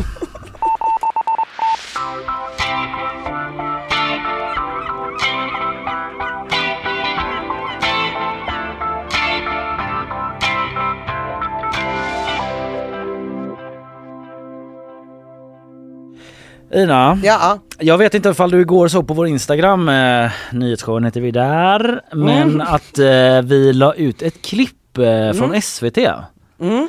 Eh, det är ju så att eh, Göteborgsbandet Terra, de känner jo, du till? jo, jo, jo. detta Mm. såg jag. Mm. Eh, det går helt bra för dem nu. Ja. De breakar, de har hållit på länge vet alla true heads liksom. Ja, jag ja. som har hängt med ända sedan Ramdidam-tiden. Okej, ja, ja, ja, det är sannoliken en true head. Som eh, sångaren eh, Karl hade där, eh, liksom har ju hängt med och vet att de gör bra grejer och sådär. Men nu börjar de breaka så till den milda grad då att SVT, liksom gammelmedia, kulturredaktionen i linjär-tv, gjorde ett inslag om Terra som också gick då i, inte Nyhetsmorgon utan Morgonstudion heter det nu för tiden i SVT. Ehm, och eh, då uppmärksammades vi på att eh, det, eh, ja, det blev lite tokigt där. Liksom. Jag tänkte vi ska lyssna på lite påan till det här inslaget då som var i Morgonstudion igår där man snackade om att Terra verkligen breakar nu. Indie-rockbandet Terra har gått eh, från att kallas för välbevarad Göteborgshemlighet till att sälja slut spelningar över hela landet. Ja, de säljer slut. Vad var det nu de var? Indie-rockbandet Ja, Terra. Mycket Mm. trevligt. Indie-ronkarna. Mycket trevligt. Indie-ronkarna. Ja, ja. Terra. Jo tack. Ja, men det var väl lite roligt liksom. Ja. Indie-ronk. Vad är det? Eh, undrar man ju. Ja, det finns det nog en definition på. Ja, vi kan väl komma till det lite senare vad du tänker dig att det är då. Men jag undrade också hur Terra då ser på att bli kallade för indie-ronkare. Ja. När man då breakar liksom och är med i nationell eh, tv och sådär. Mm. Eh, så jag ringde upp Karl Sundström Mm. som ju är sångare i Terra för att ta eh, ett snack med honom om det och eh, det lät så här. Karl, om vi börjar i den änden. Du, eh, hur känns det liksom att bli i SVT då uppmärksammad som en indie-ronkare? Ehm, jo, men det känns eh, bra. Jag tycker det känns eh, toppen. Jag gillar att jag, jag, eller jag gillar det begreppet lite mer än indie-rock-begreppet som jag är, är lite trött på själv. Varför då? nytt. Varför är du Eh, trött på indie-rock-begreppet? Ja, men jag tycker det har liksom, jag får, jag får negativa konnotationer av det av någon anledning. Ja. Men indie-ronk-begreppet känns nytt och fräscht. Ja, det kan man väl hålla med om. Det är ju nytt och fräscht. Ja, det Jag har är inte det. hört det innan. Nej, nej, jag har inte hört det innan heller, men eh, jag uppskattar det. Vad tänker du att det är? En Indie-ronk? Ja, en Eh, indie-ronkare. ja, men det tänker jag är en eh, kille som inte bara lyssnar på indie utan också, och inte bara köper vinyl, eh, utan all, byter ut de vita inner sleevesen på sina vinylskivor på en regelbunden basis. Ja, jag vet inte ens vad det betyder. Eh, men, nej, nej, Eh, det skulle jag säga är en indie-ronkare. En indie-ronkare är en kille som går på skivmässor med små handskar för att han har så turra händer av att eh, eh, bläddra så mycket bland vinylskivor. Det är en indie-ronkare. Ja. En indie-ronkare är en person som använder samma handskar när han sen går hem och ronkar till Amelie från Montmartre. Och framförallt, Kalle, så är en indie-ronkare en person som påpekar att de har följt Terra sen Rabdidab-tiden. Ja men det är kul att du säger det för jag känner ibland lite att jag kan vara en Mm. mm. indie-ronkare. Vi kan komma lite till det också men eh, vi kan höra först vad Terra Karl tänker att en eh, indie-ronkare är då. Om man tänker sig då att det är något som finns att vara en indie-ronkare. Vad är det för, för stil liksom att vara en indie-ronkare? Uh, ja, jag vet inte. Jag vet inte. Men det, jag tror att det är... Jag tänker mig att det är en eh, person som, eh, som eh, prokrastinerar och eh, sitter hemma och drömmer ihop eh, fantastiska saker men, men inte lyckas eh, göra någonting med det kanske. Mm. Ja men eh, om man fattar vad man menar liksom att det är en sån indie-romantiker som sitter och Mm. deppar och eh, inte liksom kommer loss utan man bara funderar mycket och kanske gnäller nästan. Mm. Varför är det massa plinkety plonk? Varför har ingen något instrument längre liksom? Varför eh, sjunger man inte så här bra riktiga texter på svenska liksom? Det är bara massa pop och skit. Mm. Och Varför bör- gör tjejer fillers? Ja men så här, nu börjar det ju låta mer och Nej, mer. Amelie från Montmartre är jättesöt utan stora läppar. Ja, nu börjar det väl låta mer och mer som jag då. Varför har inte alla tjejer små bröst när alla vet att det är snyggast? Varför har inte alla tjejer för långa tröjärmar och Ja. dubbelhandsfattning när de dricker te? Varför ska alla killar ha en frisyr? Titta på Martin Eriksson. Han ser ju kanon ut. Exakt så. Men bara låta det falla liksom. De djupa frågorna. Ja men eh, som sagt, ja, men jag är väl lite sån som fastnat i gamla indie-hjulspår liksom. Som Mm. blir, eh, lyssnar på gammal indie från 00-talet och blir sur när det går för bra för någon. eller det är för kommersiellt eller sådär. Och eh, jag försökte beskriva då eh, för Karl, eh, Terra Karl på vilket sätt eh, jag är indie-ronk eh, för att sen höra om han har något av det i sig liksom. Jag tänker liksom om jag skulle gå hem och dra en indie-ronk så att Mm. säga. Då kanske det ändå är att man kommer hem, sparkar av sig skorna, liksom slår på någon sån gammal The Embassy skiva och så låter man eh, Almost famous eller någon sån gammal musikjournalist eh, journalist, eh, film rulla på mute i bakgrunden. Vad, liksom, vad skulle du slänga på i en Ja, motsvarande situation? Alltså om jag behöver en sån snuttefilt, Mm. eh, en indie-ronks snuttefilt, då kanske jag, då lyssnar jag nog på ja, men någonting som släpptes på liksom Sincerely Yours eller Service skulle jag säga. Att jag, då, då, då man ordentligt. Mm. Vad är det då? Är det typ Tough Alliance och...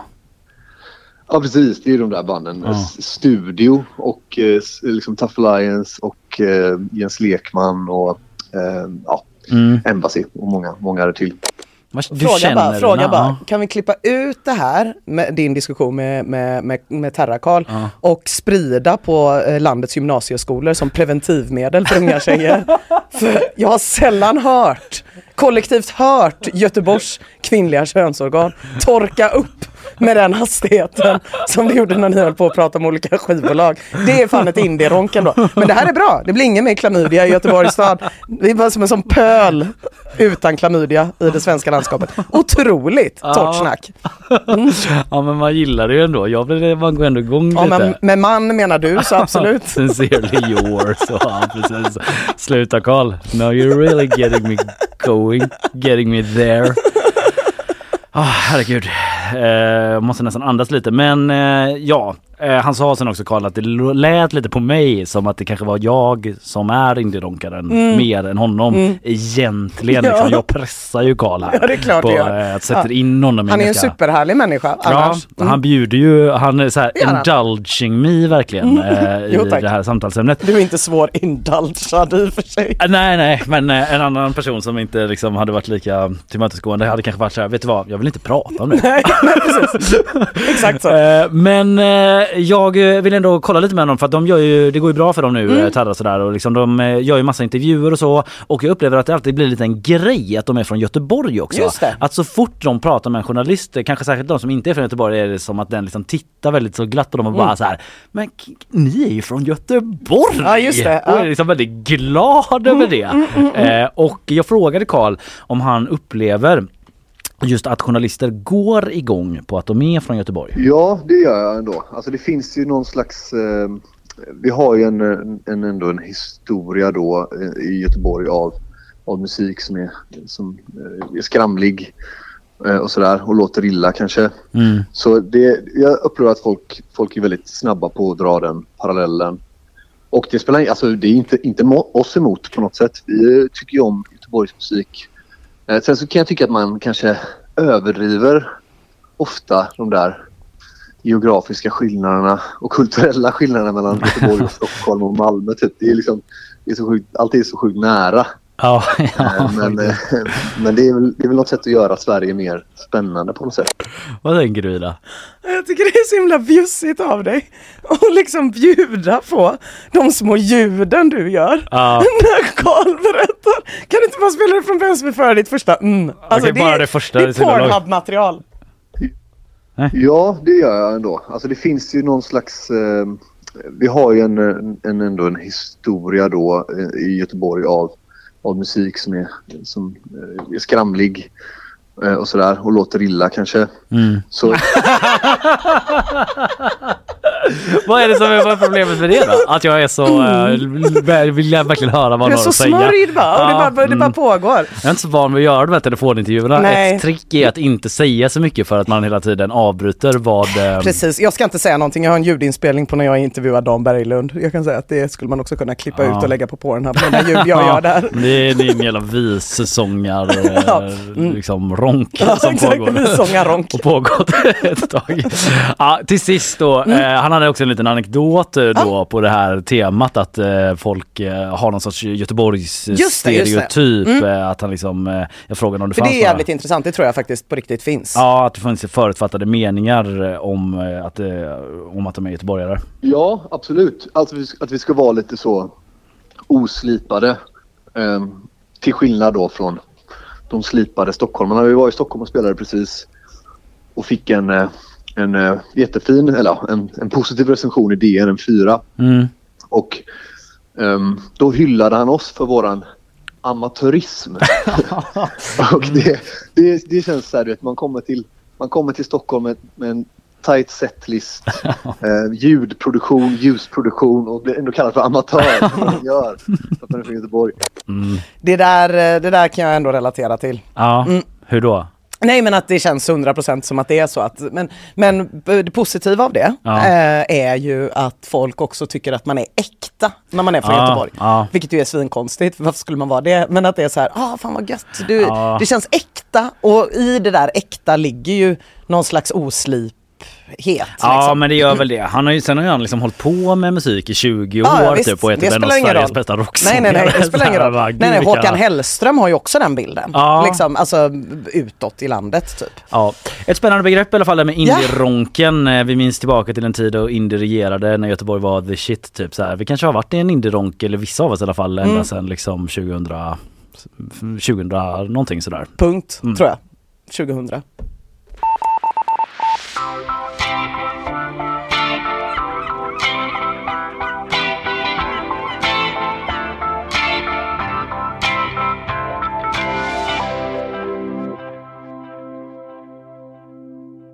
All right, Kalle. Yes. Föräldrar får betala flera tusen för att slippa hjälpa till. Eh, så kunde man läsa i GP igår. Eh, för det är nämligen så här, att bli förälder och ännu mer att bli vuxen i Sverige, det är att tvångsanslutas till en rad olika föreningar. Mina ord, inte GPs. Och det här är så jävla spännande tycker jag, för att Sverige bygger ju jättemycket på föreningar. Och för äldre generationer var ju det en fullständig självklarhet att man var med i en sju, åtta föreningar. Man visste precis hur man förde sig i alla olika föreningar. Alla intressen man hade. Är jag nykter? Ja, då är jag med i en nykterhetsförening. Gillar jag att dricka? Då är jag med i en fylleförening. Alla var med i handarbetarföreningar. Mm. Hela musik undret Sverige bygger ju på föreningar. Ja, ja, det är det svenskaste som finns, att vara justeringsman någonstans. Och att dricka sitt kaffe ur den så kallade föreningsmuggen. Den korta med brunt på utsidan i plast med ett litet öra och vit Ja, på ja, insidan. absolut. Föreningsmuggen. Den är vi alla uppvuxen med. Mm. Men vi då, 80 och 90-talister som nu är föräldrar och vuxna, vi verkar inte dela den här liksom, kärleken till föreningar som våra mor och farföräldrar har byggt upp i det här landet. Well, jag känner inte igen mig. Nej, vet du vad? Du är kanske ett undantag. Kanske. Ja, men jag tror det. För Mm. de allra flesta tycker ju det här med föreningar är ett nödvändigt ont idag, skulle jag tro. Alltså man har liksom, ehm, föreningar har väldigt svårt att få uh, yngre, yngre människor engagerade. Mm. Det här är ju ett problem som finns över hela landet. Liksom. Men berätta gärna om din egen inställning till föreningar, Kalle, för jag tror den är lite speciell. Jag älskar dem. Ja. Jag tycker att de, de är liksom en, ett fundament i samhället Mm. eh, och som är liksom outnyttjad, eller inte outnyttjad men som kan säkert göra ännu mer. Ja. Alltså så här fotbollsklubbar med ungdomar, nu för att jag har varit mycket i sport men liksom Mm. även så Alltså körer, scouter, du vet så allt jävla möjligt som bara får folk att kanalisera eh, all eh, uppdämd tonårsenergi i Ja. något eh, mer eller mindre vettigt liksom. För jag, jag skulle säga att jag är liksom en föreningsanalfabet. Mm. Eh, givetvis då eftersom att min mamma är från Indonesien så jag är uppvuxen i den indonesiska föreningen. Alla hade ju så här invandrarföreningar Aha, det finns en sån, Ja eh, precis, såklart. den låg Ja. ute i Gårdsten. Nu är Ja. den uppdelad i typ fyra olika, jag vet inte. Men jag är uppvuxen typ. ja, med att varje vecka då åker Ja. man till indonesiska föreningen Ah, och liksom det, det, lite grann sådär. Men mina föräldrar har aldrig varit några riktigt renodlade föreningsmänniskor så jag har inte riktigt mött det där.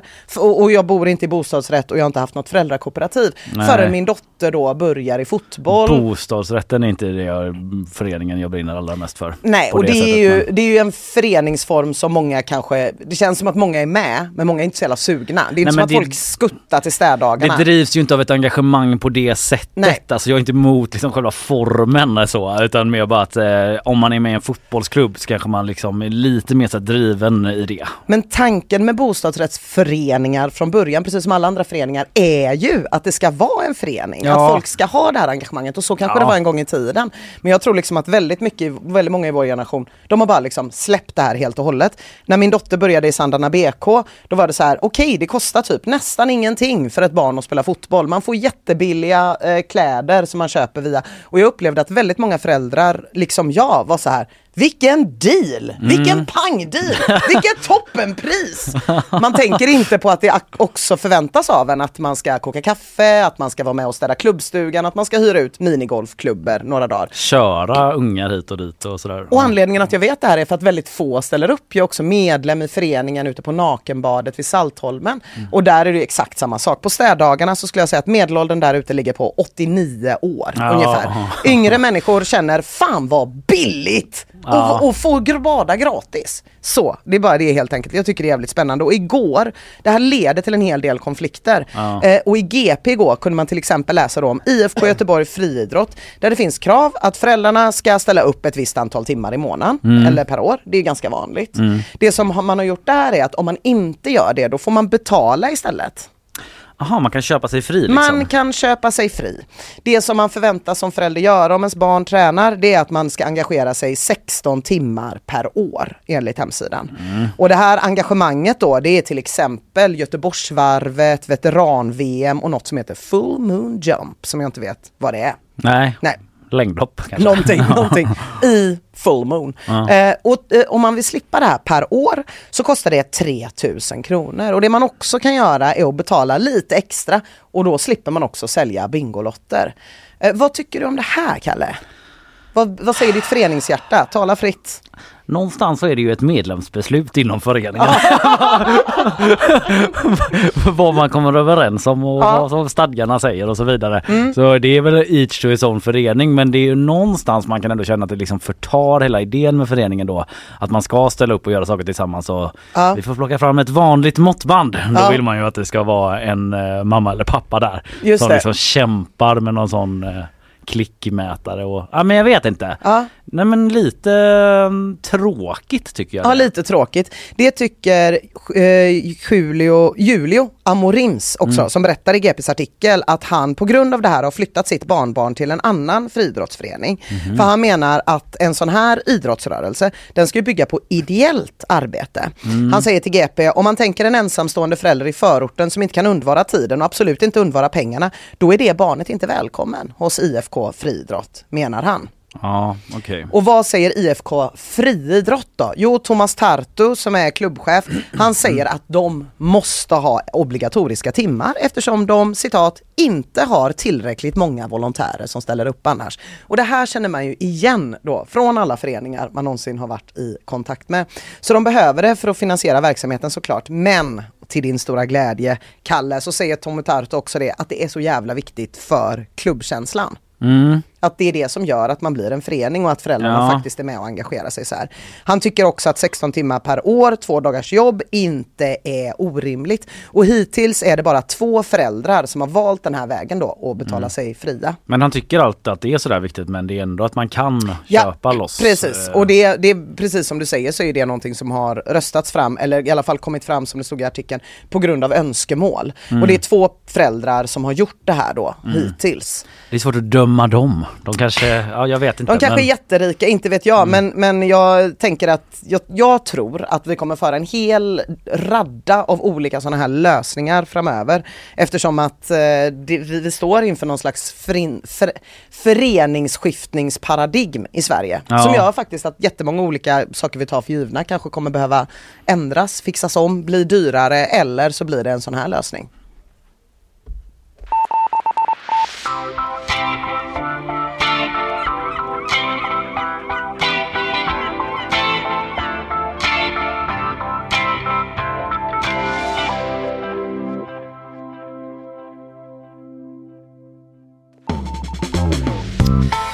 Ja Ina. Ja Kalle. Det börjar närma sig den där tiden då vi sammanfattar programmet. Idag har jag snackat om Chalmers ju. De vill ju förbjuda politiska manifestationer och affischering på campusområdet.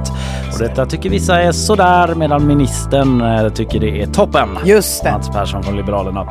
Sen eh, ringde vi också upp till Island och snackade med reporter Theo Kristiansson där om senaste nytt kring Magmatunneln och eh, vad som sker på Island i förhållande till ja, när kommer det sprängas egentligen?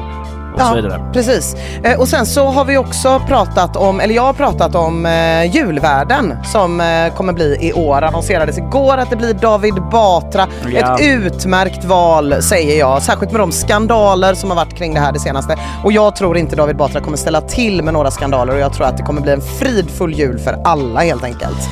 Yes, eh, vi hade också gäst Hampus Dorian eh, var här och pratade om Bergsjönätverket och hur polisen jobbar för att eh, knäcka dem och lite om varför det är så relativt lugnt rent skottlossningsmässigt skottlossningsmässigt i den delen av Göteborg då jämfört med övriga Sverige. Bakvagnen hörde ni precis, men det var ju föreningsdemokrati och indieronk för den som kanske missade. Exakt. Eh, producent idag för eh, detta program eh, Carl Jansson, research Emilie Hagbard. Nyhetsshowen heter vi på Instagram och även på Youtube. Ja. Där kan ni prenumerera på oss. Ett rätt smidigt sätt att följa det här programmet både live och i efterhand. Tack så länge, ha det gött! Tack så bra, hej hej! Hi, I'm Daniel, founder of Pretty Litter. Did you know cats tend to hide symptoms of sickness and pain? I learned this the hard way after losing my cat, Gingy. So I created Pretty Litter, a health monitoring litter that helps detect early signs of illness by changing colors, saving you money and potentially your cat's life. Pretty Litter is veterinarian developed, and it's the easiest way to keep tabs on your fur baby's health right at home. Go to prettylitter.com and use code ACAST for 20% off your first order and a free cat toy. Terms and conditions apply. See site for details. Planning for your next trip? Elevate your travel style with Quince. Quince has all the jet setting essentials you'll want for your next getaway, like European linen, premium luggage options, buttery soft Italian leather bags, and so much more. And is all priced at 50 to 80% less than similar brands.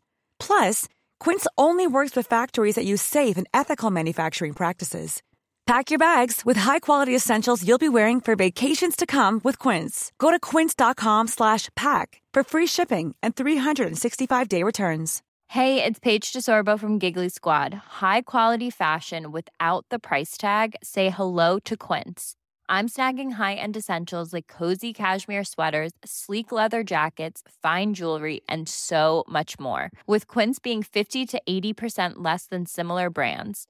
And they partner with factories that prioritize safe, ethical, and responsible manufacturing. I love that. Luxury quality within reach. Go to quince.com slash style to get free shipping and 365 day returns on your next order. Quince.com slash style.